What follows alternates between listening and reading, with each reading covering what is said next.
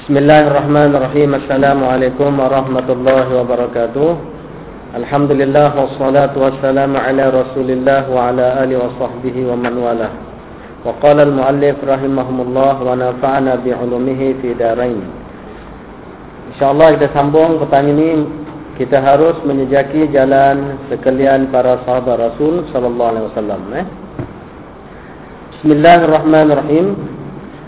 Kita harus menjejak, menjejaki jalan sekalian para sahabat Rasulullah sallallahu alaihi wasallam dan kita tidak boleh mencampuri perselisihan-perselisihan yang timbul di antara mereka.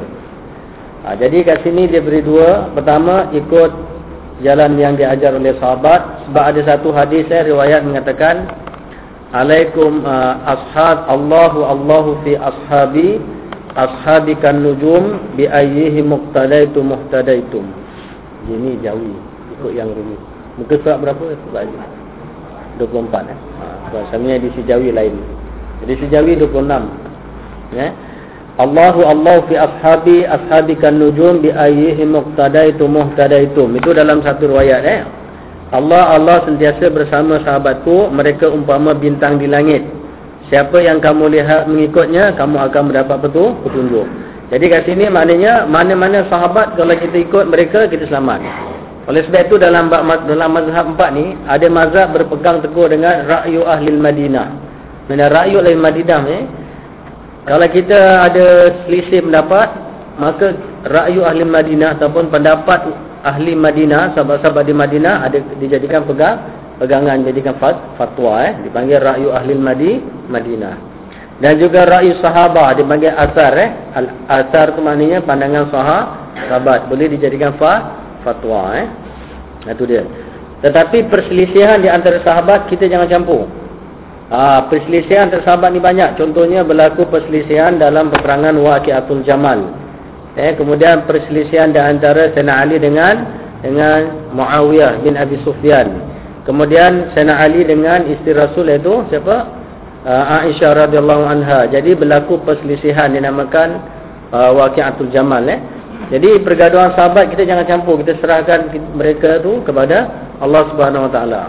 Tapi oleh sebab ada golongan yang mencampuri eh dan meragui tentang sahabat sehingga timbullah eh, aliran Syiah sampai ke hari ini mereka mengkafirkan semua para sahabat sahabat. Jadi bagi mereka yang tak kafir hanya beberapa orang saja. Yang lain semua kafir. Termasuk Abu Bakar, Umar, Uthman semua dikatakan kafir. Itu mengikut aliran Syi Syiah eh. Jadi kenapa sahabat selisih contohnya Ali dengan Muawiyah? Jadi mereka berselisih masing-masing dengan ijtihad mereka menganggap mereka yang betul dalam suasana itu. Eh? Sebab Muawiyah tuntut bela minta Ali tuntut bela atas kematian Osman. Sayyidina Osman sepupu dengan Muawiyah. Jadi Ali tak dapat menangkap atau menunaikan siapa yang membunuh sebab waktu itu politik tengah kecoh. Eh, Osman baru meninggal dunia, Ali baru naik. Jadi Muawiyah tidak mau tunduk ha, di bawah khalifah Sayyidina Ali. Kemudian Muawiyah sudah jadi governor zaman Rasulullah lagi. Dia memang sudah popular sejak sebelum Ali popular dia dah popular. Dia governor dan ramai pengikut. Oleh sebab itu pengikut Muawiyah tak tak kurang dengan pengikut Sayyidina Ali. Berlakulah pertempuran antara dua dua puak sehingga di bawah satu tahkim al-Quran jadi Muawiyah menang ya. Sayyidina Ali kalah dalam tahkim. Maknanya ketika mereka berperang daripada Muawiyah uh, sahabat dari Muawiyah angkat Quran supaya berhenti bertahkim dengan Al-Quran. Dengan itu Ali tewas dalam tahkim tadi maka Muawiyah jadi khalifah yang sah. Eh? Jadi Muawiyah lah khalifah pada waktu itu dan dia memerintah negara ketika itu dengan aman damai sehinggalah kewafatannya pemerintah yang paling lama eh Muawiyah sampailah dia meninggal dunia pemerintahannya aman dah aman damai jadi tak dapat nak dipertikaikan eh. Tetapi puak Syiah mengatakan mereka kah kafir. Kumpulan mereka kah kafir. Sedangkan Muawiyah sendiri termasuk orang-orang yang dijamin masuk sur surga. Ha, jadi bagi kita tidak perlu cam campur perselisihan sahabat. Eh, kita serahkan hanya kepada Allah Subhanahu wa taala. Begitulah eh selesainya. Jadi perselisihan yang timbul di antara mereka janganlah kita campur sebab ditakuti kita salah kata kita tuduh kita jadi do dosa. Kemudian dalam perkara-perkara yang kita perselisihkan perselisihkan pula hendaklah kita kembali kepada kitab Tuhan iaitu kitab Al-Quran. Ya, kitab Tuhan kita iaitu Al-Quran dan sunnah Nabi kita iaitu Al-Hadis. Dan seterusnya kepada ijma' kaum muslimin atau persepakatannya atau apa yang diartikan dalam pengertian sepakatan itu. Maknanya wa in uh, wa tanaza'tum fi syai'in farudduhu ila Allah wa Rasul eh? Hari Jumaat selalu kita dengar ayat ini dibaca. Kalau kamu selisih pandangan maka kembalikanlah selisih tadi kepada Al-Quran dan dan Rasul itu sunnah. Ha, jadi kalau gitu tak dapat juga kembali kepada ijma' ulama. Maknanya ulama sepakat dalam masa itu hukumnya apa? Katalah bayi tabung uji. Boleh ke tak boleh, halal ke tak halal kan? Ulama ijma' ijma' katanya. Kalau kata haram, haram. Kalau kata halal, ha? halal eh. Itu mana ijma' sepakat para ulama, para ulama. Jadi apabila ulama dah sepakat meletakkan satu hukum, orang awam kena ikut, tidak boleh lagi nak dolak dalil, nak gunakan akal masing-masing. Antara kebaikannya ialah menjauhkan daripada perpecahan umat Islam dan antara kebaikannya yang patut kita ikut ialah dengan ijma' yang yang buat ijma' tadi bukan orang biasa. Semuanya adalah ulama-ulama yang cukup syarat untuk ijtihad eh. Nah, itu dia. Kemudian kita tidak boleh mengadakan sesuatu yang baru di dalam agama Allah. Ini yang dinamakan bid'ah. Mengadakan yang baru dalam agama Allah istilahnya bid'ah kullu bid'atin dalalah wa kullu dalalatin finnar. Eh hadis kata semua bid'ah itu adalah sesat dan semua sesat itu adalah dalam neraka. Jadi kita kena jauhkan bid'ah. Eh man ahdatsa fi ghairi amrina hadza fa huwa raddun atau kama qala siapa yang buat perkara yang bukan dalam urusan kami kata Rasul maka dia akan tertolak. Dia akan tertolak tertolak tak boleh diterima. Jadi bid'ah maksudnya dalam urusan agama. Kalau dalam urusan keduniaan tak jadi masalah Contohnya masjid nak taruh lampu lampu gelang ke, lampu kilat ke, lampu putih yang penting jangan nyakitkan orang sembahyang. Ha, tak ada masalah. Kalau ikut zaman Rasul tak ada lampu macam ini semua, bunga-bunga, kipas-kipas ni tak ada. Jadi ini bid'ah juga namanya. Ini bid'ah dalam perkara dunia, dunia eh, tak jadi apa. Jadi bid'ah ni cerita pasal bid'ah ulama ada banyak pembagian. Sebagian ulama ulama membagikan bid'ah kepada dua. Satu dipanggil bid'ah hasanah, satu bid'ah sayyi'ah. Ada dua. Satu ulama lagi, sebagian ulama lagi dibagi kepada dua juga. Eh, iaitu bid'ah idhafiyah dan bid'ah tarkiyah. Bid'ah menambah dengan bid'ah meninggalkan. Itu yang ditulis oleh uh, uh, Syahid Hasan al-Banna dan dikupas oleh uh, almarhum Syekh Muhammad Ghazali. Kemudian dalam kitab lain pula dia sebut bid'ah terbagi kepada lima eh iaitu termasuk seperti hukum eh. Bid'ah wajib, bid'ah haram, bid'ah makruh, bid'ah harus dan bid'ah sun sunnah. Ha, tapi kita tengok yang dua dulu. Seperti kata Syekh Hasan Banna dalam buku dia bid'ah terbagi kepada dua. Satu dinamakan bid'atun idhafiyah bid'ah menambah dalam urusan agama. Yang satu dinamakan bid'atun tarkiyatun bid'ah meninggalkan dalam urusan agama. Dua-dua ni tak boleh dibuat Kemudian dalam buku dia dia kata lagi yajibu muharabatuha bi afdalil wasail. Maka dua-dua bid'ah tadi mesti diperangi, mesti dihapuskan dengan cara yang paling bijaksana, yang paling bijak, yang paling pandai eh. Jadi iaitu contohnya kita tambah dalam masalah agama. Contohnya kalau ada kematian, contohnya orang Islam mati. Kalau kita baca buku fiqh apa disuruh buat orang mati ni? Orang meninggal. Apa kita nak buat dia? Kerat-kerat ya. Nah, mula kita mengadakan ke kiblat, lepas tu tekan perut dia keluarkan najisnya kan. Lepas tu dibersihkan, mandikan, lepas tu kapankan, lepas tu semaikan, lepas tu tanamkan. Ha, kebumikan sebab dia tak pandai bumi kebumikan diri dia sendiri. Ha, tanam pun ada cara mereng ke, baring ke, terlingkup ke, ada cara kan. Tak boleh cacak je tanam situ eh. Ha, mesti baring meringkan. Okey. Lepas itu ada apa-apa lagi tak disuruh dalam kitab fiqah? Ada tak disebut gendurikan tujuh hari ke empat puluh hari satu hari? Awak cari dalam kitab fiqah jumpa tak? Mesti tak jumpa. Ha, cuba cari dalam kitab tauhid jumpa tak? Mesti tak jumpa. Cuba cari dalam kitab tasawuf jumpa tak? Mesti tak tahu. Tak jumpa. Habis kat mana jumpa?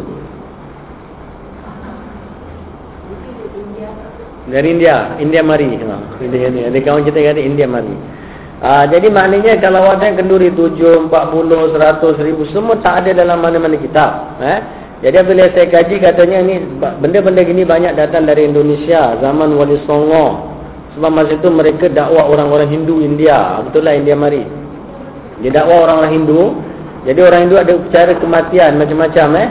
40 hari pecah mata, pecah perut, pecah segala-galanya kan. Jadi dia takuti si arwah tadi balik panggil yang hidup masuk kubur.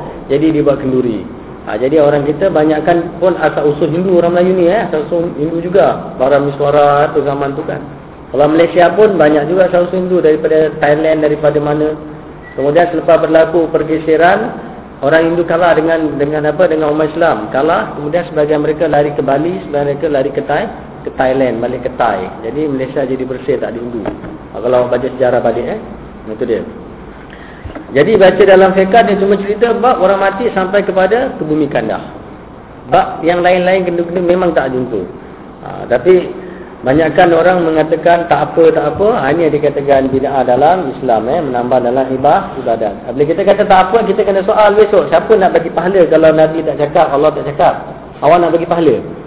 Ha, kalau awak seorang ustaz awak kata boleh tak apa, sekarang saya tanya, awak berani bagi pahala ke? Ha, kalau tak berani bagi pahala jangan cakap tak apa sebab ulama melarang. Ulama-ulama besar memang melarang. Imam Syafi'i hukumnya haram. Penduri kendara hukumnya haram, langsung haram eh, keras. Imam lain ada toleransi itu pun bukan kenduri. Itu pun dalam bab baca Quran. Sampai ke tidak orang dah mati baca Quran sampai ke tidak. Ada kata sampai dengan niat hadiah. Ada kata sampai dengan niat sedekah. Imam Syafi'i terus tak sampai. Sebab Imam Syafi'i berpegang dengan hadis iza mata ibnu Adam in qata amaluhu illa min salat. Kalau mati manusia anak Adam putus semua hubungan antara si mati dengan si hidup kecuali tiga perkara. Yang boleh dia dapat ganjaran iaitu apa dia? Waladun salih yad'u lahu. Sadaqatun jariyah sedekah jariyah. Masa rahimabi dibina dia lah belikan kipas ni. Sampai sekarang kipas ni masih gerak kata dah okay. lagi dia gerak dapat pahala. Dia dia beli barang-barang tandas A kata lah. Dia tandas tu tak pecah orang pakai selagi tu dapat pahala. Itu sadaqatun jariyah kemudian waladun salih yad'u lahu kalau dia ada anak soleh-soleh ha, eh? bukan nyanyi je soleh-soleha eh? Dia mesti anak yang betul-betul soleh, yang soleha, doakan. Dia mati lepas main doakan. Dia boleh dapat keampunan. Yang ketiga ialah, uh, yang ketiga ialah, al-ilmu yuntafa'u bihi. Dia ada ilmu, ilmu itu memberi manfaat kepada diri dia. Dan dia ajak orang, orang pun dapat manfaat. Tiga saja boleh sambung dekat selepas dia mati. Sementara bacakan Quran tu dekat Fatihah tidak dapat menyambung pahala kepada sima mati menurut mazhab Syafi'i. Mazhab lain ada ringan sikit dia kata ingat sedekah tak apa tadi. Eh? Atau ingat hadi hadiah. Baik, kemudian kita lihat di sini uh, apa saja urusan agama dia pandai-pandai tambah bid'ah. Tak boleh eh. Contohnya dalam kitab Imam Sayyidi dikata bab azan. Azan adalah syariat bermula daripada Allahu Akbar, Allahu Akbar. Tu azan bermula dari situ eh. Kita tahu sejarah azan kan, seorang sahabat bermimpi dia kata dia jumpa Rasulullah kan. Jadi dia minta kalau waktu solat dia minta hidupkan api kan. Dia mimpi hidupkan api. Kata Rasulullah tu macam majusi. Kemudian dia kata macam mana pula kalau kita waktu semayang kita pakai lonceng pula kata dia. Kata Rasulullah lonceng pula macam uh, Kristian. Uh, kemudian dia kata bagaimana pula kalau kita pakai trompet. Azan je trompet, pet, pet, pet, trompet dan macam orang rum pula dan macam orang apa. Jadi kat situ Rasul kata tidak akan mau aku ajar kau sesuatu panggilan yang lebih baik. Boleh Rasul ajar kepada Bilal dengan apa Allahu Akbar, Allahu Akbar, Allahu Akbar, Allahu Akbar itu dia azan. Jadi azan syariat bermula dari Allahu Akbar. Tapi banyak orang kita buat dari Subhanallah, Alhamdulillah, wa la ilaha illallah, Allahu Akbar. Kat sini tak tahulah kalau di Johor Malaysia dah jadi jadi jadi popular azan dimulakan dengan itu. Jadi ini kata Imam Syafi'i bid'ah. Ha, walaupun dia tu selawat tapi selawat bukan tempatnya di sini di situ. Ha, duduk-duduk awal nak selawat sekali awal lah. Kenapa mesti nak azan baru nak sebut? Ha, jadi kenapa digandingkan dengan azan? Jadi itu kata dia bid'ah tak sepatut diletak di situ. Ini yang dikatakan oleh Syekh Hasan Banna ini namanya bid'atun idhafiyah dia. Ini namanya bid'ah yang menambah. Bid'ah yang ditambah di dalam urusan agama dan ini perlu dihapuskan. Dikurangkan pun tak boleh, dilebihkan pun tak boleh, tak boleh eh, dilarang. Okey. Ha, itu dia dalam pengertian bid'ah. Jadi dalam bab-bab lain dalam kitab dikatakan bid'ah yang baik dalam sejarah Islam cuma satu saja yang baik. Iaitu bid'ah menambah rakaat dalam solat tarawih Rasulullah solat tarawih di masjid tiga hari lepas tu solat kat rumah. Kemudian ada kata Rasulullah solat hanya 8 rakaat. Ada kata sahabat solat 8 rakaat kemudian ditambah di rumah hingga 20 rakaat. kemudian Umar Abdul Aziz tambah lagi sampai 36 rakaat. Jadi zaman Sayyidina Umar bawa rakaat sampai 20 rakaat. Dan dikata tilka hiya ni'matul bid'ah. Inilah dia bid'ah yang paling baik, yang paling baik iaitu menambah solat tarawih. Okey? Kerana solat tarawih itu memang ada dalam Islam, hanya menambah rakaat, rakaat seperti juga solat-solat lah, lain. Kita nak solat sunat, nak solat 2, 4, 6, 8, 10, 100, 1000 sekali kita. Jadi begitulah. Tarawih itu ditambah sampai 20 20 di sini dia ulama kata tilka ya kata imam apa kata senang Umar sendiri tilka hiya nikmatul bid'ah inilah dia satu bid'ah yang ba yang baik dalam benda lain tak boleh bid'ah eh baik itu dia jadi kalau buat bid'ah bukan urusan agama kita pandai-pandai kita kata ini kan baik kita kena buat maka ruddun amalan tadi tak diterima oleh Allah Subhanahu Wa Taala dia nak pahala banyak bukan dapat pahala terus tak dapat apa-apa. Eh?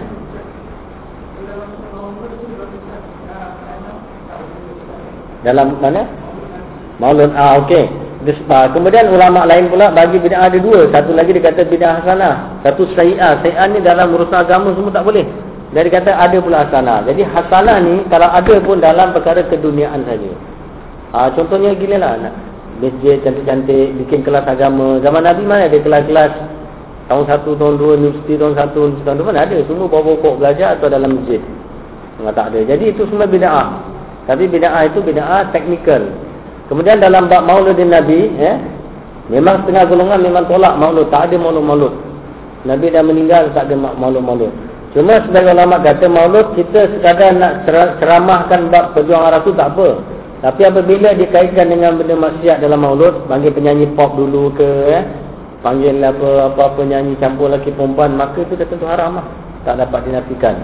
Tapi kalau maulud, ada orang dia bikin maulud, dia panggil murid-muridnya dia, dia panggil yang jauh yang dekat datang, semua dia kasih makan biryani, kemudian dia selang kau, kocek dia penuh, dia, dia banyak. Ha, itu semua orang cari keduniaan. Eh?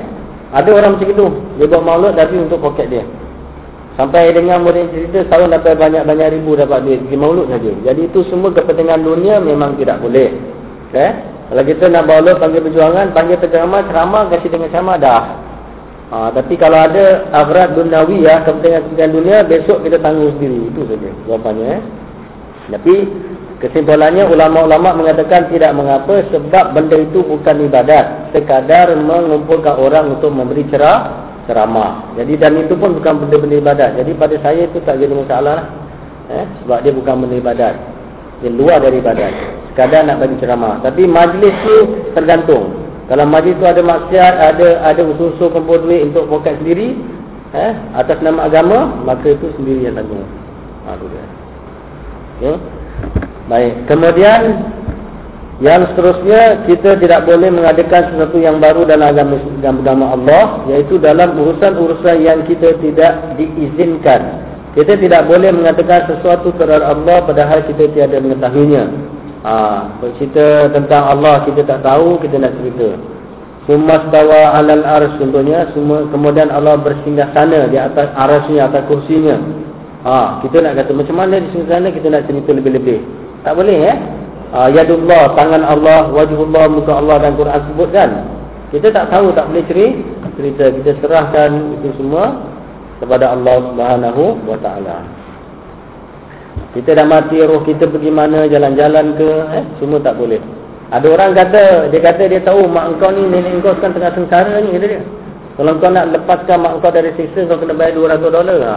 bayar 200 dolar bikin zikir kafarah kata dia nanti ada tengok lagi ah, ada ada lepas ada lepas. Itu semua bid'ah eh.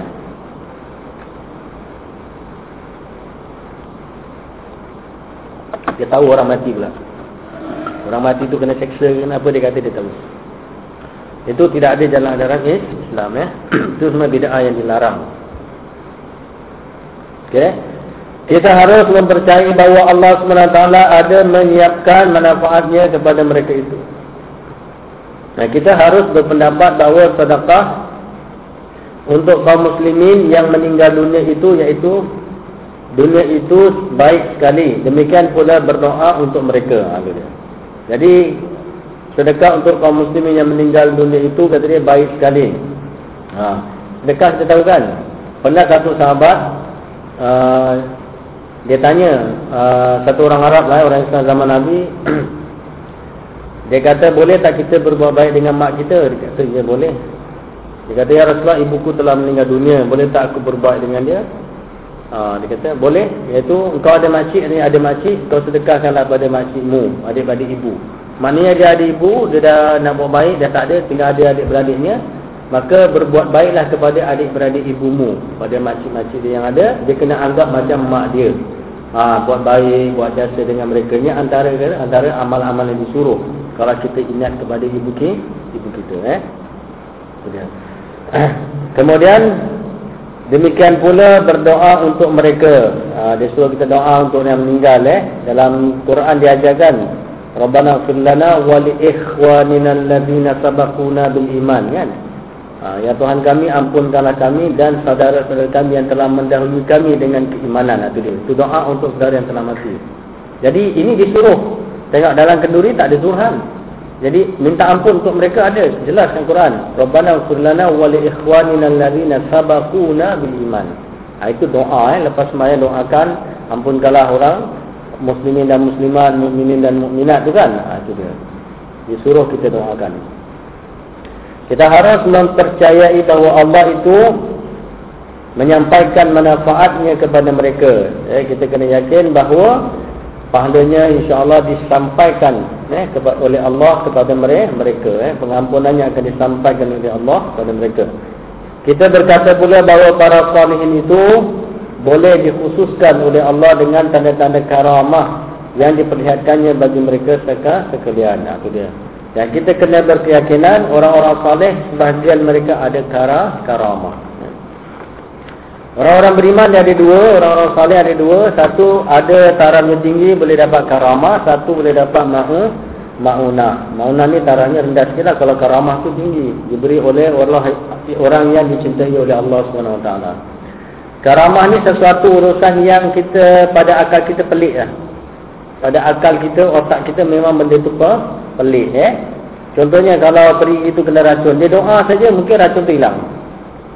Dengan dia berdoa, Contohnya terusan Suez dulu pernah diracun oleh Israel. Terusan Suez kena racun oleh Israel. Ada satu orang ulama sana, seorang Hafiz Salamah, seorang pendakwah Islam, dia doakan terusan tu boleh diminum airnya. Minta pada Allah sehingga dia minum tak jadi rah, tak jadi racun. Ini antara antara karamat eh. Karamatul Aulia, satu kelebihan para wali yang kita uh, tak ada pada orang sembarang. Jadi Imam Ghazali dalam bab keramat dia bagi tahu kalau ada seseorang itu boleh terbang di udara kata Imam Ghazali dan boleh jalan di atas air tetapi melakukan kerja-kerja yang keluar daripada syariat Islam maka itu syaitan bukan keramat eh itu namanya istidraj ya istidraj maknanya kelebihan yang Allah bagi kepada orang jahat karamah kelebihan yang Allah bagi kepada orang yang soleh itu aulia Allah jadi dia jalan ke atas air atau dia terbang nak guna mana terbang dan sampai tapi dia ada amalan-amalan yang jahat maka itu bukan karamah. Itu istidraj eh. Kalau ada amalan semua baik tapi betul orang perasan dia kat sini tiba-tiba dah pergi tempat lain. Dia memang tidak jahat, tak pernah berlejit, tak pernah damping dengan hantu dan sebagainya, maka itu karamat. Eh? Baik eh. Kemudian selesailah kita dalam akidah ada apa-apa nak soal sebelum kita pindah kepada kitab bersuci?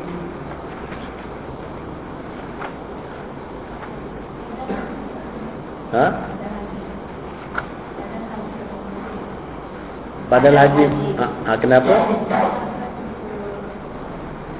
Badal haji ada? Umrah ada badal ya?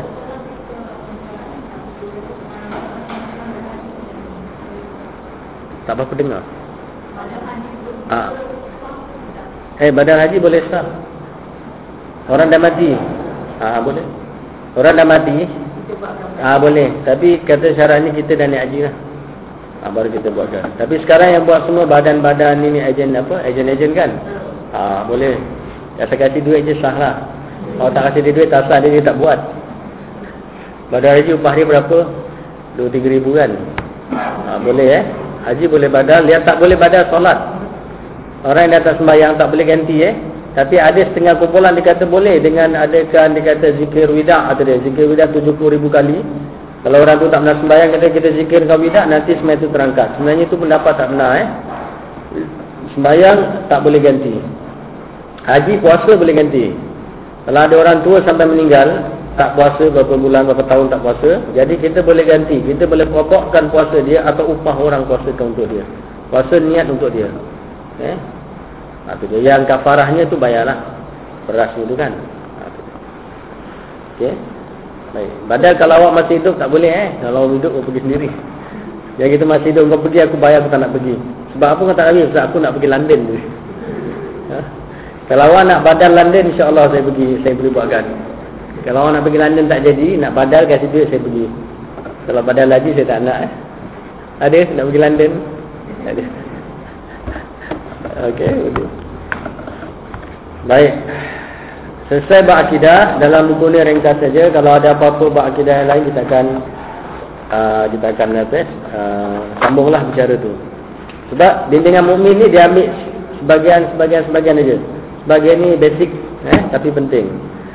Baik kitab bersuci atau rahsia kitab rahsia ber, bersuci. Firman Allah Subhanahu wa taala, "A'udzu billahi minasyaitonir rajim. Ma yuridu Allah liyaj'al 'alaykum min kharaj, walakin yuridu liyutahhirakum." Allah tiada menghendaki untuk menjadikan kesukaran atas kamu, akan tetapi dia menghendaki untuk mensucikan kamu, sucikan kamu. Jadi kita orang Islam disuruh bersuci, ya, bersuci zahir dan batin. Kita ayat di bawah pula mengatakan fihi rijal fihi rijalun yuhibbuna an yatahharu Wallahu yuhibbul mutahhirin. Padanya ada orang-orang yang suka sekali bersuci Dan Allah mencintai orang-orang yang ber, bersuci itu. Sabda Rasulullah sallallahu alaihi wasallam Miftahus salati at-tahuru Kunci sembahyang adalah ber, bersuci. Buniyad dinu ala nazafah. Artinya agama itu didirikan atas kebersihan. Orang-orang yang mempunyai pandangan yang jauh dapat mengambil kesimpulan dari keterangan-keterangan ini bahawa perkara yang amat penting sekali ialah mensucikan kebatinan kerana jauh sekali maksud dari hadis berikut ini iaitu at-tuhuru nisful iman. Artinya kesucian itu adalah setengah dari iman. Itu hanya untuk mensucikan kelahiran saja yakni dengan menyirami tubuh dengan air dan mengalirkannya ke seluruh anggota badan. Sedangkan kebatinannya tetap rosak dan ditinggalkannya terisi dengan anasir-anasir yang jahat dan kotor-kotoran alangkah jauh sekali ia boleh bermaksud demikian jadi dia nak jelaskan kat kita bahawa suci di sini menunjukkan dua perkara kalau ulama-ulama fiqah mengatakan suci itu suci lahiriah saja tapi Imam Ghazali maksudkan suci ini mesti dua iaitu zahir dan batin eh jadi kalau seseorang itu suci zahirnya saja tapi batinnya tak suci, tak ada arti. Kalau batinnya suci, zahir tak suci pun tak arti juga. Jadi mesti dua-dua. Kita lihat, oleh sebab itu para sahabat dulu dia mementingkan dalaman. Eh, walaupun dia jaga luaran tapi dia pentingkan dalaman. Contohnya Sayyidina Umar sembahyang, pernah dia solat selepas dibaring kat tanah. Dia dibaring dekat tanah, apabila waktu solat datang dia terus kepal-kepal saja bajunya, ambil uduk solat. Ha tu dia. Yang kedua, sahabat juga pernah bersolat dengan berwuduk air tempayan simpanan orang Yahudi. Bila mereka tak ada air nak solat, mereka pergi ke tempayan Yahudi minta orang Yahudi air, sembahyang daripada tempayan simpanan bangsa Yahudi. Cuba kalau kita tak nak semua nak air yang kat masjid, sedangkan solat pun nak kena bawa apa? Jadah kalau dia solat dekat masjid dah penuh, solatnya dekat kaki lima kan. Dia bawa dekat kocik dia sejadah kecil yang boleh lipat-lipat. Ha, eh, dia buka kebas, ha, dia sembahyang atas sejadah. Ada yang dengan kain serban dia tu, ada bentang kain putih sembahyang. Jadi kita terlalu jaga luaran. Ha, yang jaga, jaga sangat. Tetapi dalam kita jarang jaga. Dalam kita hentam aja. Dalam keadaan solat, hati tak bersih, ada hasad, ada dengki, ada macam-macam apa perangai-perangai kotor tak dibuang. Jadi nampak saja sembahyang tetapi dalam kotor. Jadi oleh sebab itu apabila kita beruduk maka dosa-dosa kecil akan jatuh daripada air uduk yang terakhir.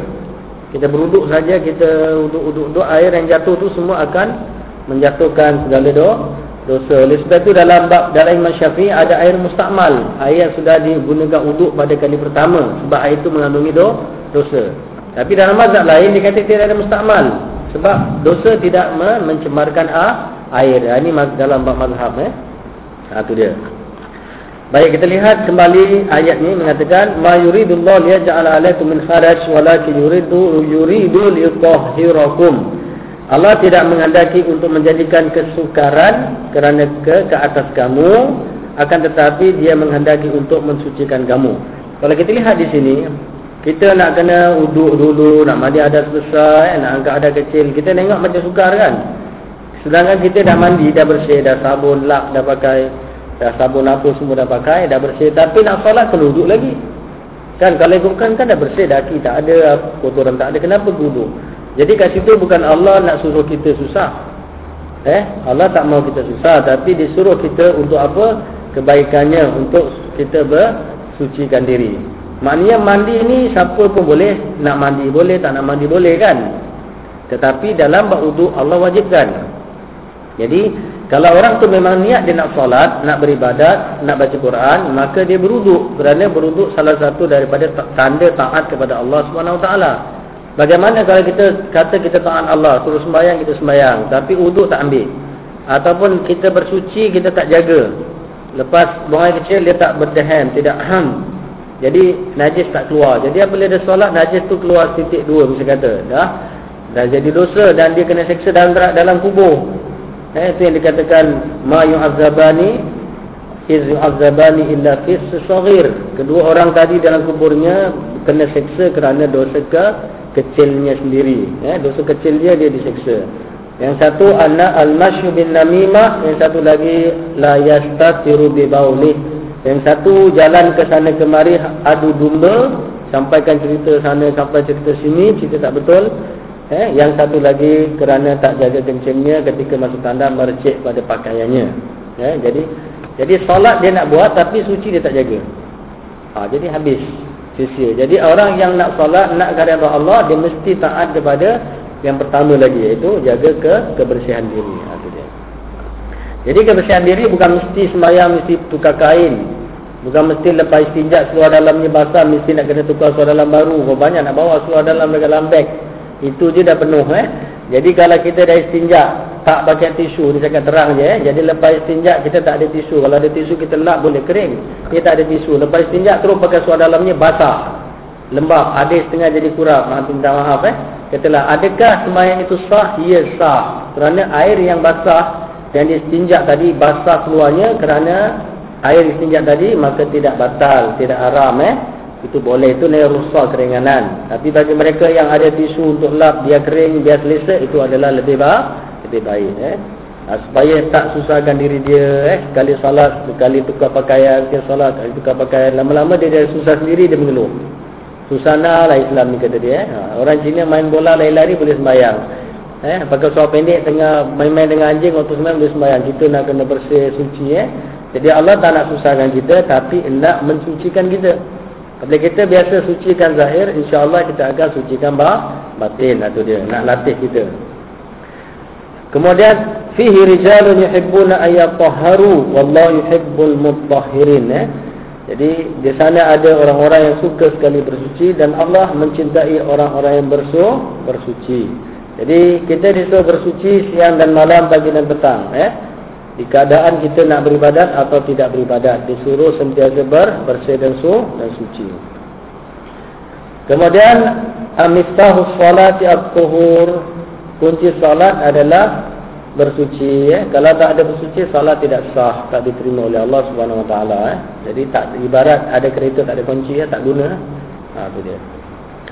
Kemudian bunyaddin ala nazafah. Agama Islam itu dibina atas kebersihan eh jadi kalau kita lihat, apa pun kalau kita jumpa orang, orang akan tengok pada kebersihan dulu. Kita masuk kedai makan, nak makan, tengok tandas dia macam mana, tengok masak dia ada lalat ke tidak, lantai dia ber, berdaki ke tidak kan, tinggal dia ada pecah, geropeng goyang ke tidak. Ha, jadi kita tengok kebersihan. Bila kita bersih orang tengok kita pun orang pun segan. Kedai pun orang masuk selesa. Tapi kalau kebersihan tak ada, pergi dapur berminyak, pergi beli air berlendir, pergi ke dapur depan bersangkut-sangkut semua. Macam mana orang nak respect kita kan? Malaikat pun geli nak masuk. Dia tengok foto, busuk, dia cabut. Ha, jadi kena jaga kebersihan. Ya? Kita yang orang Singapura anak tak ramai, jaga kebersihan tak susah kan? Senang aja. Anak berapa? Dua kerat, sekerat je anak. Eh? Jadi tak ada masalah. Kalau anak dah ramai macam saya, sepuluh, wah, jaga juga tapi tahu je lah. 10 minit kemas, tanda punya periuk semua keluar ke depan. Kemas ini, tanda punya tong sampah dah terbalik. Kemas ini, tanda punya perhiasan semua bunga-bunga tercabut. Eh? Ha, tapi walau macam mana pun kita kena jaga. Ha, berserak lain, bersuci lah lain. Eh? Jadi kena suci, bersih. Jangan sampai najis, bertabur ataupun ke sana sini. Hingga salat jadi tak sah. Ha, tu dia. Kita lihat di rumah kita, apa benda yang selalu kita tak, yang kita cuci? Pakaian kan? Apa benda yang kita jarang cuci? Cuba orang perempuan ingat, orang perempuan rajin cuci kan?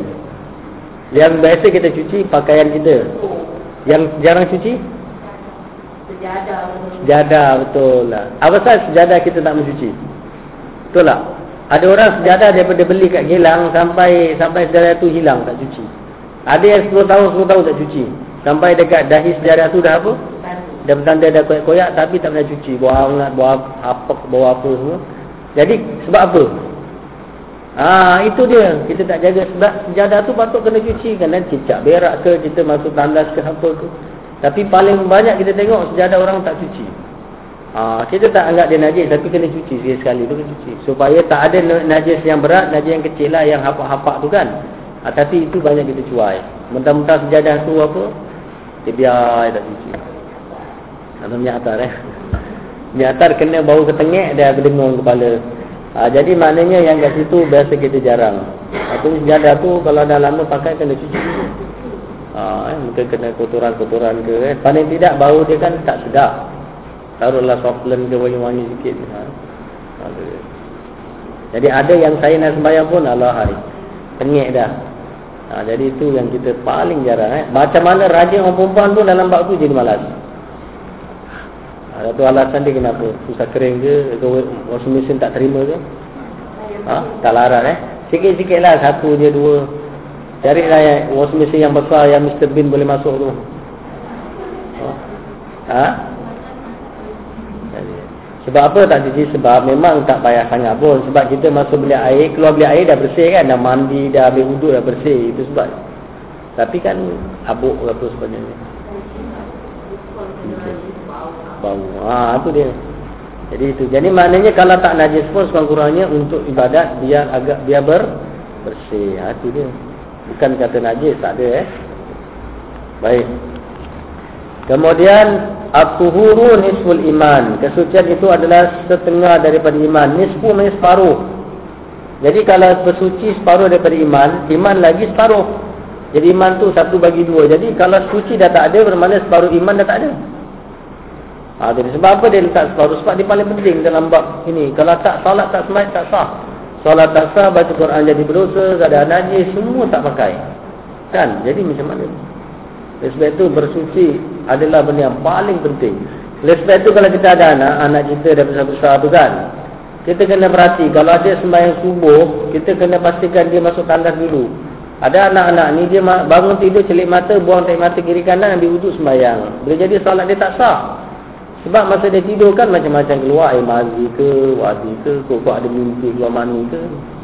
Ya. Jadi pastikan mereka sudah beristinja, eh, so, tanggalkan pakaian dalam dia baru salat. Kalau ibu ya perempuan kan bapak nak pergi pun malulah nak perempuan kan. Jadi mak lah kena cek kita nak perempuan dia. Pastikan dia dalam ber, bersih baru salat. Kalau tidak nanti tak sah. Bila salat ni selalu tak sah, samalah macam tak sah tak solat. Kalau dah tak solat, itu sebab hati jadi ke keras. Oleh sebab itu, tengok anak zaman sekarang, lelaki perempuannya sama je. Orang perempuan lagi keras daripada lelaki. Marah sikit, merajuk, mengamuk dan sebagainya. Jadi orang tengok, agaknya sebab didik dia tak betul. Sebab dia punya solat tak sah, tak pernah sah daripada dia balik sampai dia nak kahwin. Solat dia tak pernah sah sebab tak pernah bercebuk untuk kata. Eh? Jadi macam mana? Doa anak makbul. Ha, jadi kebersihan tadi kena jaga. Dan dia sebagian daripada tanda-tanda orang beriman eh. Iaitu hanya untuk mensucikan kelahiran saja, yakni dengan menyiram tubuh dengan air dan mengalirkannya ke seluruh anggota badan.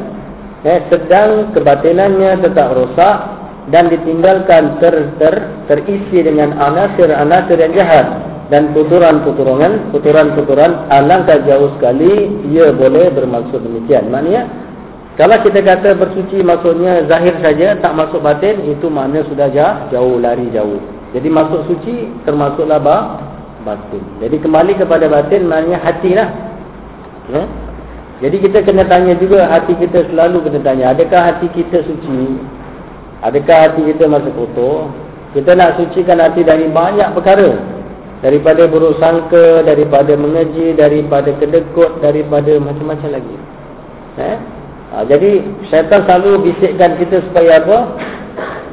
Timbulkan angan-angan dalam diri kita. Syaitan selalu bisikkan angan-angan kosong kat kita. Bisikkan angan-angan. Angan kosong. Kalau kau okey, kalau kau bagi harta kau kau bagi kat orang kau dekat orang nanti kau susah tak ada orang tolong ha. Yumanihi.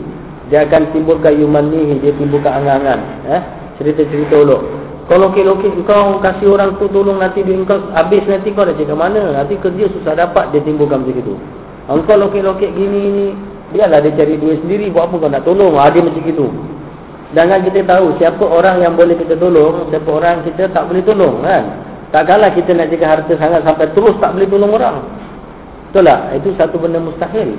Ha, jadi walaupun kita menjaga sangat harta kita tapi kewajipan kita selain daripada sedekah kita selain daripada zakat dan sedekah kita juga kena doa tolong. Eh? sebab Allah kata liyunfiq zu zu sa'atin min sa'atihi. Hendaklah memberi nafkah orang yang ada kelapangan dengan kelapangannya yang ada itu. Jadi orang ada kelapangan ada kesenangan kemewahan tak mewah sangat tak kaya sangat pun tapi lebih sikit daripada orang susah tadi maka kita kena beri. Walaupun tak banyak ya sedikit pun asalkan dapat legakan dia pada hari itu. Cukup Orang tu datang tak ada makan. Saya perut lapar belum makan. Dia bukan nak minta dia awak seratus ringgit. Dia minta makan je. Makan sekadar belikan nasi bungkus tiga ringgit dah cukup. Datang perut lapar, senak. Dia tak minta seratus. Tiga ringgit cukup. Atau dua ringgit setengah cukup. Bagi dua ringgit setengah. Dia beli makan. Dah dia dah kenyang. Okey. Maknanya begitu. Sedekah tak mesti. Masuk buat khabar ke. Mesti pegang apa cek besar. Replika cek sepuluh ribu besar. Angkat tiga empat orang. Tak payah eh. Ha, bagi saja. Jadi batin. Kemudian jangan apa selain dengan bahir jangan suka uh, buruk sangka. Asad deng, asad dengki. Kita selalu suka buruk sangka apabila orang buruk sangka. Ini paling tak baik sekali. Orang buruk sangka dia punya pasal lah. Dia dengar berita, dia pun buruk sangka. Ini orang lain suka kepo. Seorang tu buruk sangka dengan seorang. Eh. Katalah si Mina buruk sangka dengan si Asma. Si Mina cakap dengan si Fatimah. Ya Fatimah, kau tahu tak? Si Asmah tu dia gini gini gini. Jadi dia memang sangka buruk dengan orang tu. Dia dengar berita dia pun sangka buruk. Tak boleh sebab awak tak tahu. Kenapa dia cakap begitu? Sebab mungkin dia ni ada hubungan yang tak baik, ada perselisihan peribadi ya. Ha, jadi bila dia ada selisih dia mesti sebut tak baik orang tu. Jadi kita tidak boleh bersangka sedangkan kita kenal orang tu baik. Ha, kita kita tak campur lah kita kata tak tahulah saya. Saya tahu orang tu dengan saya tak ada apa-apa baik dah habis kita. Jadi tak boleh dengar berita je terus buruk sangka. Eh? Itu dilarang sekali. Itu semua antara apa anasir-anasir batin yang roh, yang rosak, yang tak bagus. Ha, itu dia. Kemudian tak boleh pula tak buruk sangka. Orang datang rumah suami tak ada, ketuk-ketuk pintu nampak orang apa orang Bangladesh jual ayat Quran. Ha? Biasa orang lain tak jual, jual Bangladesh. Jadi saya sebut orang Bangla lah. Dia jual ayat Quran depan pintu, dia pakai baju panjang dia, jual ketuk. Awak tengok, wah, kacak lagi, handsome lagi. Kalau aku keluar, terdikat. Dah, jangan keluar. Suami tak ada, jangan keluar. Sebab bila awak keluar, mungkin dia dia berbual dengan awak panjang lebar, dah jadi lain. Dah, nanti. Lama-lama dia tengok dalam rumah tu perempuan dia lawat. Tiap-tiap hari dia datang bawa ayat macam-macam. Nyari seribu dinar lah, besok entah apa dinar lagi, lusa datang lah. Ha, ni. Ini ada kes dekat jiran kakak saya di Taman Mawar, uh, Taman Mawar di Cahaya Masai. Jadi ini rumah kakak saya, ini rumah orang, rumah orang, ah, sini ada satu lagi rumah. Jadi rumah dia ni ada orang Indonesia pasang-pasang grill eh. Datang pasang grill. Dia pasang grill hari ni lepas dua minggu bini dia kena bawa lari pergi Batam. Nah, jadi orang tu yang pasang grill dia gunakan ilmu pukau dia, ilmu guna-guna. Pasang-pasang-pasang laki tak ada kerja. Tak apa-apa buat minta air ke sana, pak. Tengok laki bini dah lari sekarang. Hilang dah pergi Batam. Ikut jantan tu. Ha, ni ada dua tiga kes. Satu lagi kita juga. Dekat Pontian dulu tempat saya. Orang Indonesia duduk dekat rumah orang tu. Orang tu dia ada kebun. Jadi Indonesia kerja dengan dia. Kerja. Jadi kerja-kerja-kerja. Besok dia punya anak dia dibawa lari. Pergi cari. Pergi dekat mana pun juga dekat Batam sana. Bawa balik dekat Lombok. Sampai ke Lombok. Dia jauh. Kawan saya pergi tolong. Pergi ambil bawa balik. Dikenakan sekali. Ha, jadi maknanya kena hati-hati lah. Jadi kalau awak suami tak ada orang ketuk-ketuk tu ngintip-ngintip. Awak tengok ni orang jual barang eh. Ha, untuk mengelakkan jadi kena sangka buruk juga. Dalam bab itu bolehlah sangka. Maknanya kena sangka takut berlaku tak baik. Tak baik. Ha, jangan buka. Ini pula suka melayan. Ha? Habislah. Ada suaminya pun orang datang tanya bukan suami yang cakap. Dia sibuk.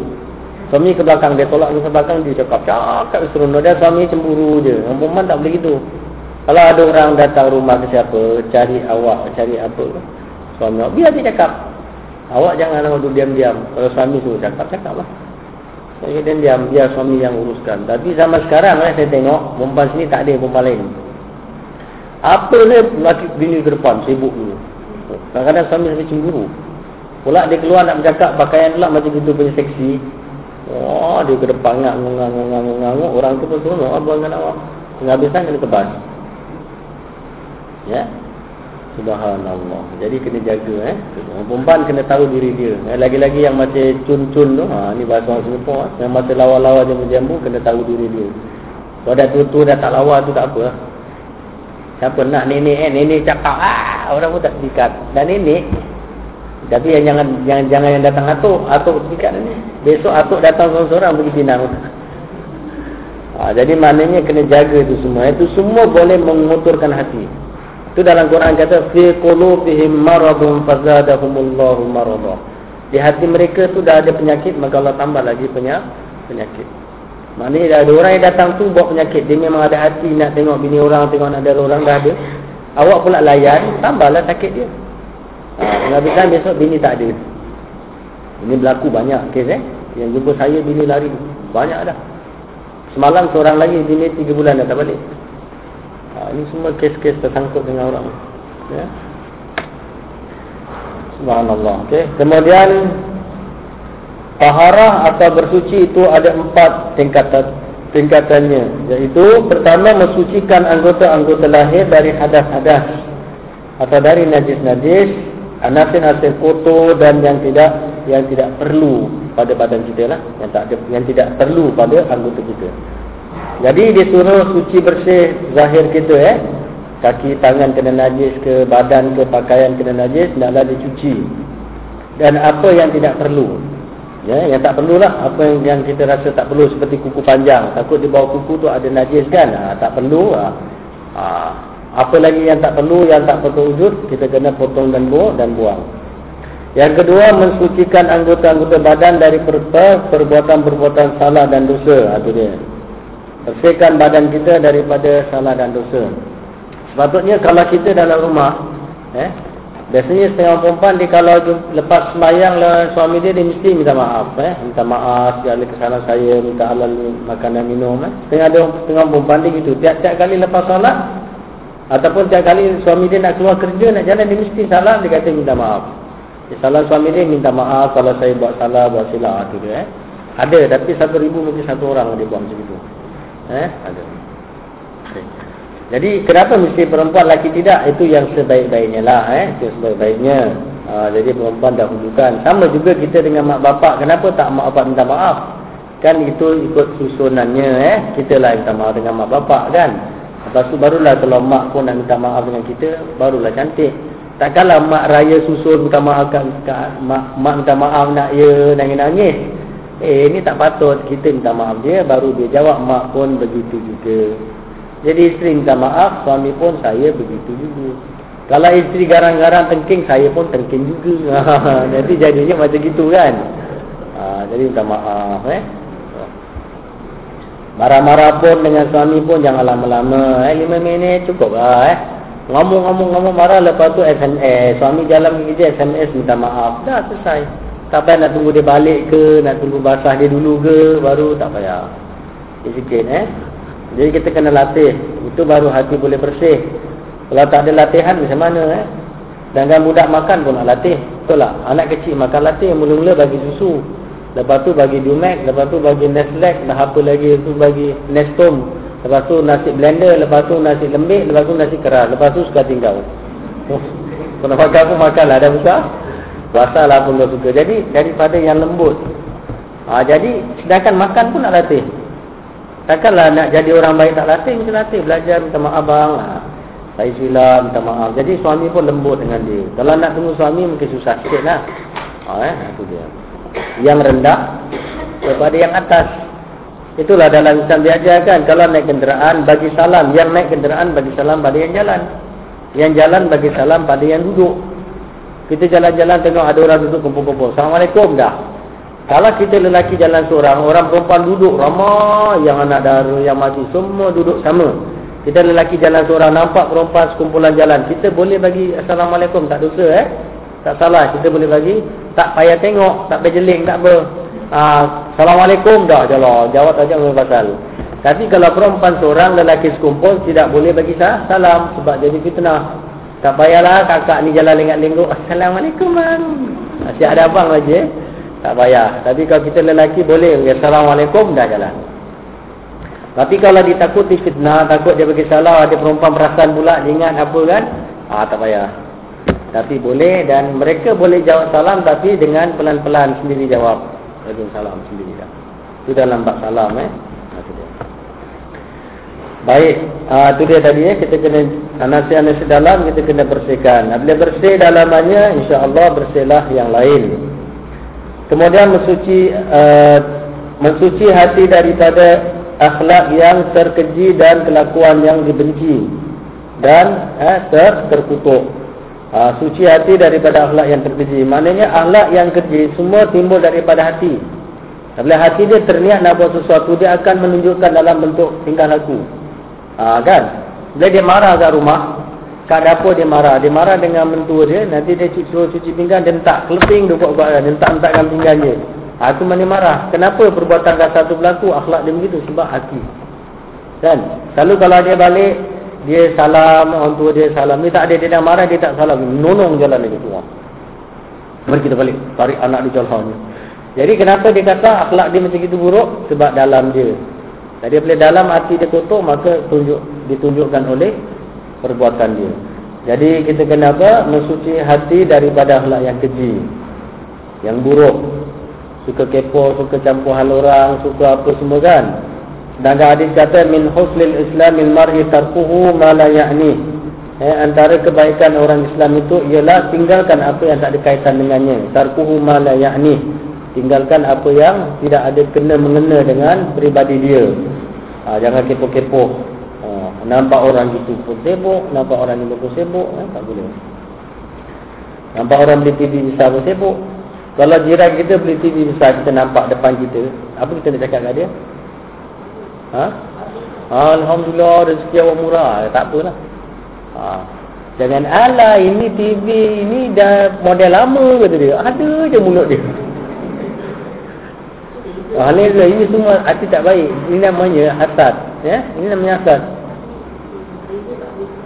Ah, rap tutup. Ya. Alah ni TV ni, ini apa ni? Ini bukan Sony, ini Sony kata dia. Ini model dah lama, ni tak bagus-bagus nanti goyang-goyang. Walaupun awak tahu dia goyang ke tahu sudah jangan. Paling-paling kita kena hibur ke hati dia eh. Alhamdulillah. Oh, dah besar TV ni. Ah, sudah. Tak tamu cakap jangan cakap apa-apa dia. Tapi janganlah adanya cat aja. Eh. Orang beli apa baju baru tengok, alah baju ni kat Gelang ah, murah ni, RM10.3. Orang tu adalah beli satu $20, uh, $30. Dia kata gairah RM10.3. Kecil hati kan? Ha, jadi, ha, tu menyakit. Ha, ada seorang tu, dia kalau jumpa saya, lain tak ada. Kurusnya ustaz, jangan dia lagi kurus daripada saya. Sepuluh kali jumpa, sepuluh kali cakap. Kurusnya, besok jumpa kurusnya. Saya pergi goreng juga lama-lama. Sampai saya tegur dia sekali cukup lah. Janganlah besok cakap, lusa cakap. Dia orang ramai je cakap. Nak ada ni asal jumpa saya kurus ni ustaz. Nanti petang jumpa lagi kurus ni ustaz. Dah tarik saya cakap awak dengan saya cuba timbang. Saya kurus 60 kilo lebih awak dalam 40 kilo je. Cakap, cakap, cakap, cakap. Jadi cukup. Eh. Gurau pun patut-patut. Ha. Jadi kita jangan lebih-lebih sangat lah. Agak-agak orang tak suka, ah, sudah. Kalau orang suka tu happy, okey lagi. Orang tak happy, tak mau. Ha, jadi tu dia tak boleh apa. Secara tadi kita cuba jaga. Kemudian jauhkan perangai yang dibenci dan terkutuk. Perangai yang dibenci terkutuk ni banyak lah kan. Malas eh. Kita duduk rumah sama mertua tapi tak mau kerja. Anak dia perempuan kerja, kita suami tak kerja. Siapa tak benci? Hari-hari kena kutuk orang ni kena halau lama-lama eh. Kutuk-kutuk-kutuk lama-lama orang tu ketuk lepas tu halau keluar. Ha, jadi, jadi jangan buat perangai yang dibenci. Maknanya yang tak suka tu janganlah kita buat. Ha, kita ubah. Mensucikan kebatinan dari tertumpu kepada semua perkara selain Allah Subhanahu wa taala dan ini adalah cara bersucinya para nabi alaihi salatu wasallam dan juga para siddiqin ha, dia mensucikan kebatinan dari tertumpu kepada semua perkara selain daripada Allah dan apa benda yang kita buat kita ingat ni ni aku buat kerana Allah saya pergi belajar agama ni kerana Allah nak dapat ilmu dapat ilmu dapat bekalan untuk akhirat dapat bekalan untuk anak-anak pergi belajar tak ada pergi kenapa alah kat rumah pun boring lah tak ada apa-apa lah belajar jadi belajar pasal boringnya Maknanya kalau tak boring kat rumah dia tak belajar. Kalau pergi belajar, pergi belajar sana dekat, senang kata dia kalau pergi kat lain jauh. Jadi dia belajar pasal dekat, bukan bukan niat nak cari ilmu. Orang kita belajar ni aku nak kitab masya-Allah ni kitab besar ni lah peluang aku dapat ilmu baca. Kalau ustaznya tak hebat mana pun kitab ni hebat sudahlah. Ya, kalau kitabnya tak hebat, ustaznya hebat macam mana pun tak hebat juga. Jadi ni ustaz yang ada tak hebat tapi kita hebat okeylah. Kau belajar dengan siapa Ustaz Jumat dia? Itu tak hebat. Kita apa? Kita bimbing. Oh, kita tu hebat. Ha, tak apalah. Dapat kita hebat. Nah, jadi itu dia. Jadi kalau kita belajar kerana Allah, akan disenangkan kita untuk ilmu. Kan, siapa yang memudahkan hatinya untuk menuntut ilmu, Allah, Allah siapa memudahkan jalan untuk menuntut ilmu, Allah mudahkan perasaan dia. Nak belajar agama tak ada malam-malam, tak ada letih-letih, senang je bangun jalan. Ada orang belajar agama je malas. Kalau pergi jemputan, oh rajin. Sebab apa kalau jemputan? Segala pakaian dekat gerobok boleh keluarkan. Segala rantai perhiasan boleh guna. Belajar agama nak pakai apa? Pakailah selipar jepun tu, pakailah baju yang ada. Tapi kalau jemputan, ha, orang perempuan pergi jemputan belajar agama, mana lebih cepat? Siap. Lelaki-lelaki tak adalah dia lebih kurang je kan. Orang perempuan pergi jemputan, dengan pergi belajar agama, mana cepat? Belajar agama sekejap dah sikit. Tak ada ni cerita. Kalau pergi jemputan lambat. Ha, bukan cakap apa, bukan saya cakap. Orang lelaki-lelaki semua kata, kalau pergi mana-mana urusan, pergi seorang senang dia, dengan perempuan. Lambat. Uh, kalau tak ada anak, ada anak okeylah, tak apalah, siapkan anak. Yang tak ada anak ni pun lama dulu. Lambat. Ni bukan saya cakap, eh. saya tengok mana-mana orang cakap. Kata orang datang tempat saya, mana isteri awak tak buat? Lambat dah uzak tu dia. Yelah awak tak tolong tukarkan pampers anak awak lambat nak jual tolong. Eh tolong juga dia. Ha, yelah dia kata. Jadi bukan kata dia tu ngelemar tak ada tapi memang dia style itu. Ha, kreatif. Eh? Sebab tu orang memang bikin kuih pandai sedap. Kita laki-laki bikin kuih. Tak payahlah. Semua kemek. Eh? Ha, kat situ kelebihan lah kita nampak. Ada kelebihan dia. Cuma kita kena susun dia supaya dia lebih cantik. Ha, itu saja. Eh? Bukan apa. Baik. Kemudian mensucikan kebatinan daripada tertumpu kepada semua perkara. Jadi maknanya apa kita buat dalam dunia ni, kita buat itu buat ni, kita kena ingat satu. Kita kena buat aku buat ni kerana cari redha Allah. Kalau kita buat cari redha Allah, kita akan ubah sesuatu tu sampai kita betul-betul mencari jalan orang yang benar. Orang pergi masjid belajar agama, bukan semua cari redha Allah. Ada yang suka-suka, saya kata. Ada yang lapang masa, ada yang suka-suka. Tapi yang sungguh-sungguh orang tengok lain. Dia buat kita, dia tulis, balik dia baca lagi, dia munakasa, dia amal. Yang itu yang belajar betul. Yang sungguh-sungguh tak ada. Dia belajar-belajar. Dia belajar bak nikah kahwin, dia belajar bak cerai. Yang cerai itu jadi ikut. Yang nikah kahwin semua tak belajar saya. Eh? Contohnya pada tahun lepas, ada tujuh orang murid saya belajar macam awak. Tahun datang suami isteri. Tahun dua, tiga tahun yang kemudian saya jumpa dia semua jadi single. Tujuh-tujuh. Kebetulan boleh hari itu tujuh orang datang serentak. Saya pun heran. Datang ke sini tujuh orang. Saya terperanjat ni murid-murid. Saya tanya mana suami awak semua? Dia tersenyum, dia tersenyum, rumah semua sudah jadi single. Laki semua dia tendang keluar. Dah berpisah, dah cerai. Dalam masa 3 tahun, 2 tahun lebih 3 tahun, saya jumpa semua dah cerai. Dan kan dia belajar agama semua. Saya tanya kenapa jadi gini. Ada yang kata gitu, ada yang kata gini. Ada yang kata macam-macam. Yang suami ceraikan tu okey lah. Sebab apa suami ceraikan dia nak buat apa kan. Dia tak nak pun tak boleh. Tapi saya bila saya tanya rata-rata kenapa. Semua kata kami minta cerai. Saya minta cerai. Saya minta cerai. Kenapa minta cerai? Sebab tak tanggungjawab. Dia jawab simple. Saya pun tak cerita banyak lah. Yelah saya kata mudah-mudahan dapat yang tanggungjawab lepas ni dah. Jadi nak cerita ke awak tu. Begitulah. Eh? Cukup senang. Eh? Sebab apa? Ha, tu dia. Antara sebab ni ni lah. Dalaman. Hati kat dalam. Kita tak sabar macam orang dulu. Orang dulu anak sampai 12, 13, 14 orang dulu eh. Sabar mak-mak ni semua ni sabar. Orang dulu baru anak 3, 4 dah. Hari-hari sebut kalimah stres, stres, stres, stres. Lama-lama stres betul. Sebab dia jemput hari-hari. Jadi macam mana awak nak sucikan diri? Macam mana nak besok jadi wanita ahli surga dan suami?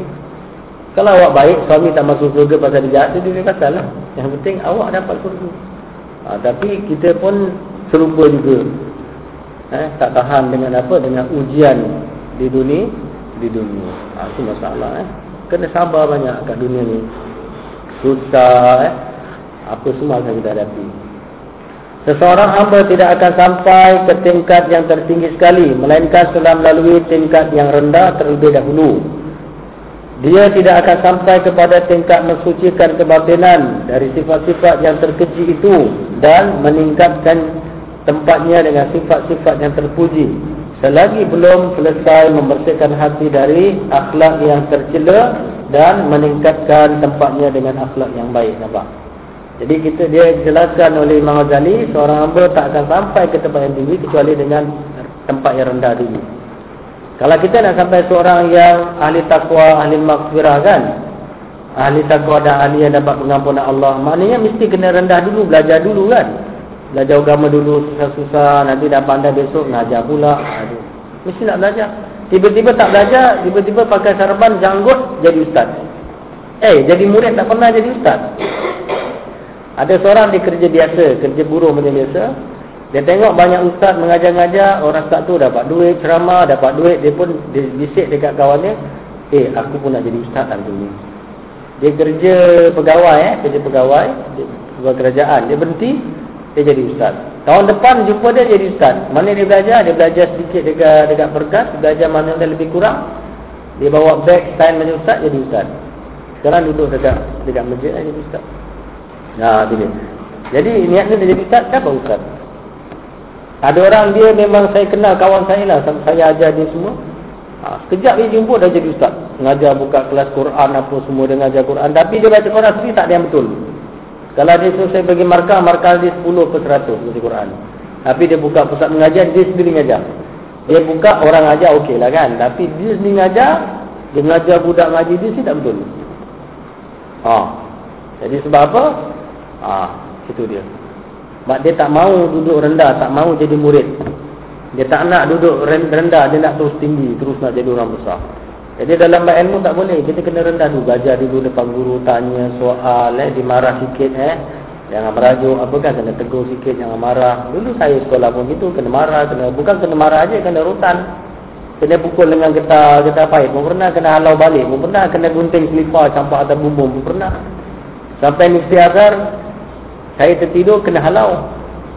Baru masuk tambah-tambah. Kena halau dengan dengan penceramah. Dia kata, dia kata saya tidur kalau. Habis saya pun terdelik mata. Saya kata macam mana saya tak tidur, saya tak faham Tok Guru cakap apa. Dia cakap bahasa pasar. Tak, tiba-tiba le, le, apa yang le, le. Dia pun tak apa benda dia cakap ni. Jadi saya pun sampai ngantuk tidur kena halau. Nah, jadi kena marah, kena apa, belajar lah kan. Ha, jadi apabila kita sudah ada di tempat yang rendah, baru kita naik, ada ilmu tambah, tambah, tambah, tambah, barulah tinggi. Demikian pula ia tiada sampai ke tingkat ini melainkan sesudah selesai dari mensucikan segala anggota-anggota badan dari larangan-larangan Allah dan meninggalkan tempatnya dengan kerja-kerja ketaatan kepadanya. Jadi segala larangan Allah kita buang gantikan dengan kerja taat. Jadi kita lihat eh, kalau orang lelaki lebih banyak kerjanya lah dia kena cari rezeki, kena cari apa semua kat luar kan. Kededah dengan macam-macam. Orang perempuan kalau yang nasib baik, suaminya cukup gaji, dia tak payah kerja. Kan? Kalau yang nasibnya kurang baik, suaminya gaji pun kecil, dia terpaksa ban bantu. Jadi kalau kita bantu, kita dengan ikhlas, kita bantu untuk mencukupkan tadi kan, kita dapat pahala. Ah, tapi banyakkan lain, maaf cakap ini perempuan lain, perempuan sini baik-baik eh. Banyakkan lain, apa dia kerja, dia mula ego. Alhamdulillah, eh. bila dia kerja, dia kata kalau kalau saya tak bantu awak, ha, awak pun tak boleh bayar dia kereta. Itu kereta pun saya punya, dia kata. Kalau saya ambil kunci, awak jalan kaki. Dia. Tak boleh. Jadi kalau kita memang nak bantu suami dengan ikhlas, mulut kena zip. Ha, sebab itu dah Quran dia kata, dia bagi bantuan tapi disertakan dengan manau. Allah kata jangan serta dengan manau wala azab. Dengan kata cer, cerca dan menyakitkan. Tak boleh eh? kita tolong tapi mulut mencaci, cerca, menyakitkan. Itu dosa, tak ada pahala dapat dosa. Jadi kalau kamu rasa memang kamu tolong suami sebab susah, eh, ekonomi tak mengizinkan, Alhamdulillah minta pada Allah, Ya Allah redakan apa yang saya buat dan minta saya supaya lebih taat kepada Allah dan taat kepada suami. Ha, tapi tak, kebanyakan lain. Tidak kerja saja, dia ada gaduh sikit, kau ceraikan aku, aku boleh hidup sendiri. Aku tak hidup dengan kau pun tak apa. Aku boleh hidup, beli rumah sendiri, duduk sendiri. Aku balik rumah mak aku, kata dia. Kalau mak kau mati besok, ha. Bapak dah tak ada. Ha, jadi kita tak boleh. Kita kena ingat, awak buat tadi taat kepada suami dapat pahala. Suami tak taat kepada suami tak dapat dosa. Suami kita juga, mentang-mentang isteri tak kerja, dia kutuk-kutuk bini dia. Memang bini tak perlu kerja. Buat apa awak nak kahwin kalau awak nak pasal bini kerja? Ha, ini maaf cakap ni, cakap melepas ini. Eh. Jadi kalau awak rasa tak mampu gaji bini makan, jangan kahwin. Ini awak dah kahwin paksa suruh kerja. Kalau kau tak kerja, siapa nak bayar ni, nak bayar tu? Eh, kau nak kahwin dengan aku. Aku dulu, mak aku duduk, bapak aku berlagu. Mak bapak aku berlagu. Sekarang kau nak kahwin dengan aku, kau sanggup kasih makan, kau lah kerja. Ha, dia paksa awak. Jadi si perempuan ini tak sama. Ada perempuan tahan bekerja, ada perempuan tak tahan kan? Ada perempuan dia kerja kilang 24 jam berdiri, kaki dia mesti steady je. Ada perempuan yang kata kena gigi kilang, baru nak pergi kerja dia nangis. Oh, Laki dia kata kau kerja lah tolong abang. Pergi mohon kerja dapat. Dia hari-hari doa. Tak, tak, janganlah dapat. Mohon, mohon, mohon sekali dapat. Pergi kerja nangis.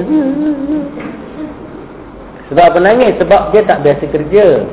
Dia hidup dengan mak bapak dia biasanya kat rumah saja, sekolah, dia tolong-tolong sikit-sikit. Tiba-tiba ada suami tu kerja. Apa tak melalak? Lepas tu balik lagi nak masak, balik lagi nak apa? Nak kemar rumah, nak setrika baju kan penat. Ha, jadi suami kalau rasa dah mampu, tak payah pergi kerja. Kalau tak mampu, bincang. Ha, tu dia. Ha, jadi, jangan pula mentang-mentang dia dah kerja, bininya minta lebih sikit duit. Bang, minta uh, eh, 100 bang nak beli ni. Engkau ni ketahui habiskan duit, dia kena aku cak duit. Jadi, wanita boleh kena gini, dia kecil hati. Ha, hati dia kecil. Eh, orangnya je tak kecil, tapi hati dia kecil. Eh. Oh. Orang tetap besar, usah makan banyak. Ha, eh. Jadi apabila hati, hati dia kecil, nanti dia bawa, dia simpan rasa dalam hati dia bawa, nanti lama-lama dia jadi dendam.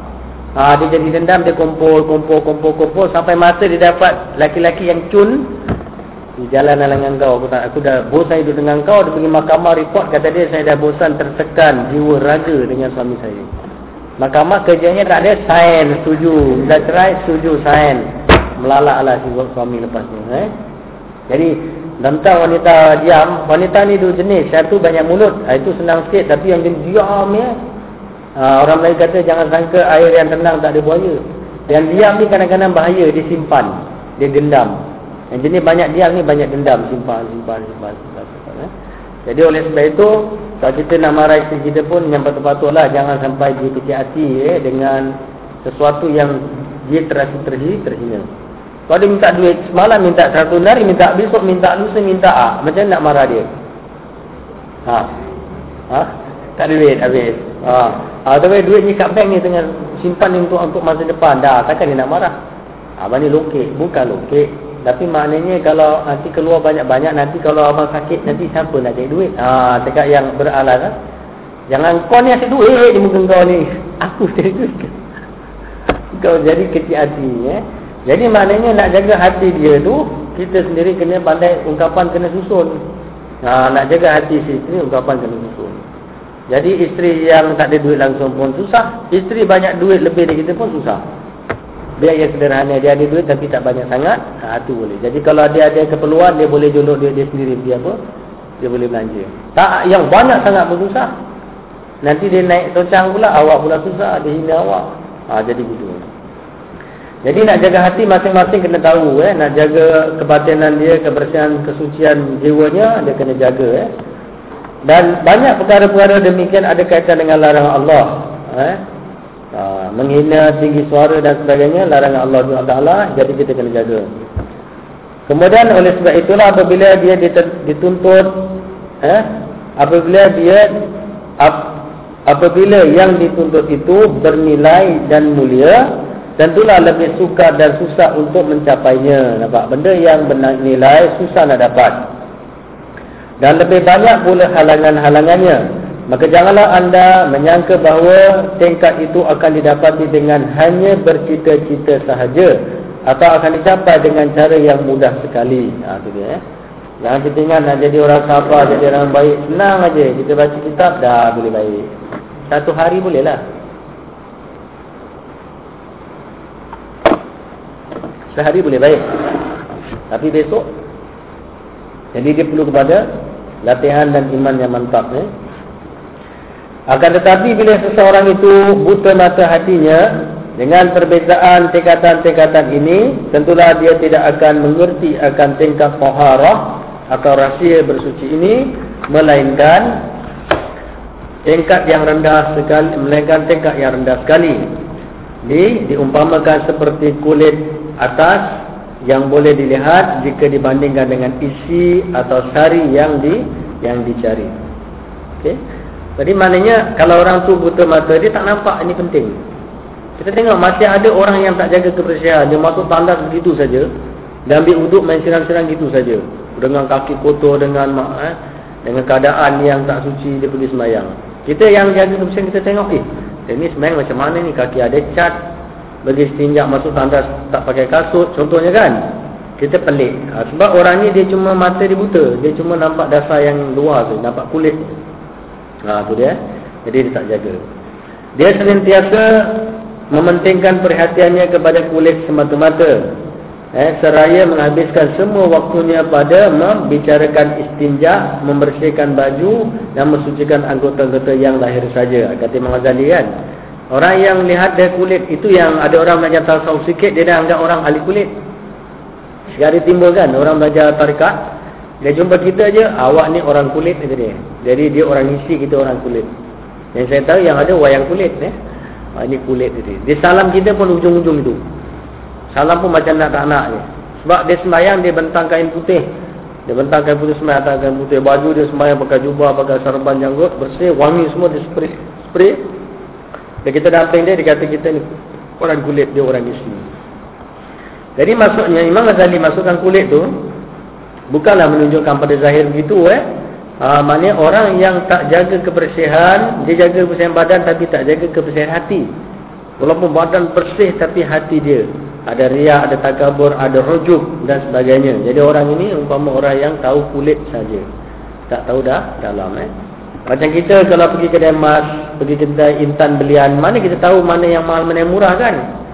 Ha, ada yang intan kulit, ada intan yang isi dalam kan? Ha, tu dia. Jadi yang yang apa hanya apa hanya jauh hari hanya apa kata orang Melayu yang mengenai mak nikam eh ha, hanya jauh hari saja yang mengenai mak, mak nikam eh baik jadi menghabiskan waktunya pada baju dan lahir saja dan mengalirkan air yang banyak sebab dia menyangka sama kerana was-wasnya ataupun kerana khayalan fikirannya semuanya kesucian yang dituntut atau yang betul itu mementingkan cara-cara ini. Jadi ada yang berudu tu buka air besar-besar.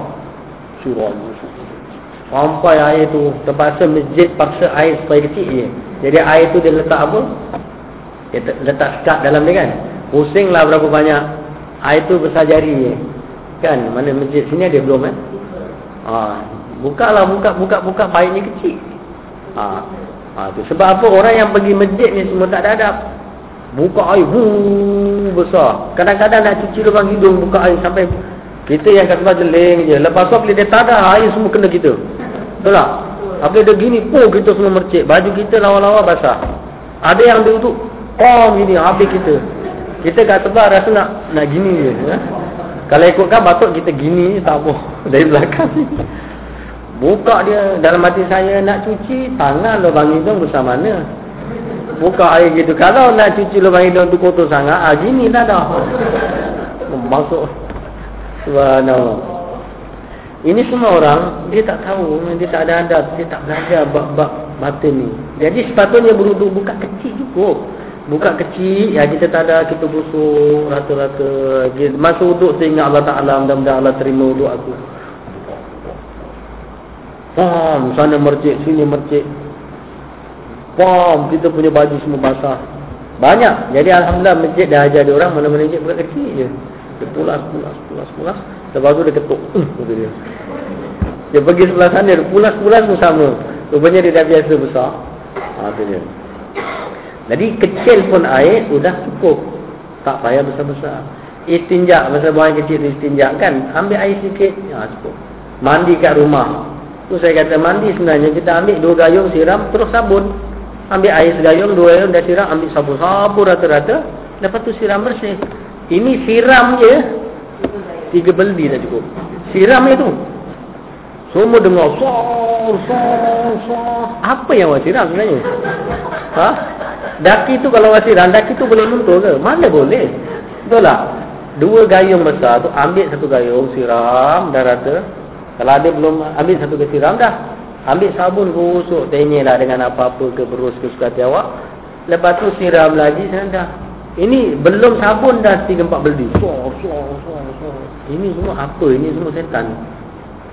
Ini yang dikatakan ikut ikut perangai setan. Satu pembaziran, kedua memekak orang bawah memekak. Dengar bising malam-malam buta. Ha, jadi tak boleh kita kena ajak mandi bukan macam itu. Siram dua gayung ke segayung besar dah basah sabun. Cukup kan? Ha tu dia. Ya ini tak ada. Habis semua. Kadang-kadang pelik eh dengan orang. Itu maknanya sebab dia tidak perhatian. Sebab itu semua tak dihitung mendatangkan dosa. Kita tak perhatian. Eh, pasal pembaziran tadi bawa dosa. Ha tu dia.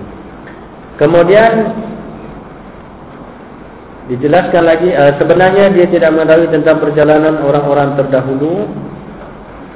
Ha, dia sebenarnya dia tidak mengetahui tentang perjalanan orang-orang terdahulu yang telah menumpukan segala perhatiannya dengan pemikirannya kepada perkara mensucikan hati tanpa mengindahkan perkara mensucikan yang lahir eh, orang dulu. Dia tiada mengetahui bahawa Sayyidina Umar radhiyallahu anhu dengan ke ketinggian kedudukannya eh, khalifah itu beruduk pernah beruduk dengan air yang ter, tersimpan di dalam kendi seseorang Nasrani. Ya, pernah. Sena Omar Khalifah dia pernah beruduk ambil air dekat kendi dekat bejana bekas tu daripada orang Nasrani ya, orang Kristian. Orang yang terdahulu itu juga sering bersembahyang di atas tanah dalam masjid. Sena Omar sembahyang dekat dalam masjid ada kawasan tu tanah atas tanah. Biasa negeri Arab sembahyang masjidnya bawah tu tanah. Apabila dia punya tika-tika tu terbuka, jadi kita sujud atas tanah. Eh? Jadi tanah. Sujud atas kaki orang bau-bau stokin tu biasa negeri Arab eh. Ha, eh? selipar bawa masuk semua pun ada. Jadi sembahyang di atas tanah ataupun memadai hanya dengan menggunakan batu sewaktu beristinja. Ha, pernah Sayyidina Umar eh beristinja gunakan batu tak pakai air. Lepas tu terus solat. Jadi istinjak dengan batu boleh. Cuma rumah flat masalah sikit lah. Kalau ambil batu nanti nak buang pun satu masalah. Kelentang-kelentung pun nak kutip batu kat mana kan. Jadi sahabat benar istinjak dengan batu. Eh, dengan benda-benda kesat. Lepas tu salat. Kalau kita pula istinjak adalah dengan air. Dalam air sabun lagi. Dalam sabun tisu lagi. Semua sumbat. Tisu lagi. Lepas tu berjam.